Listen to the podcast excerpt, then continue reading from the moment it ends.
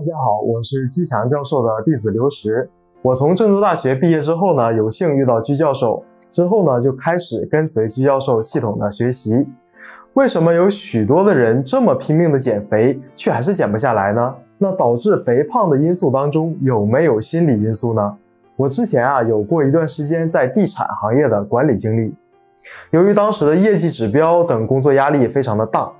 所以我的体重呢也迅速的增长到了一百九十多斤。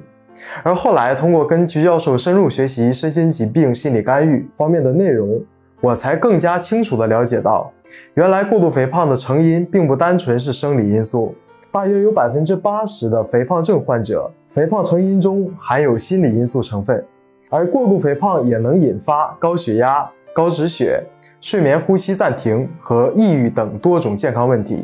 严重影响身体健康和生活质量。因此，我通过使用常用的肥胖心理干预工具。比如催眠心理干预和行为主义心理干预等，并在居强教授的帮助干预下，将体重控制在了合理健康的范围。那么你们是否想知道过度肥胖有哪些心理因素？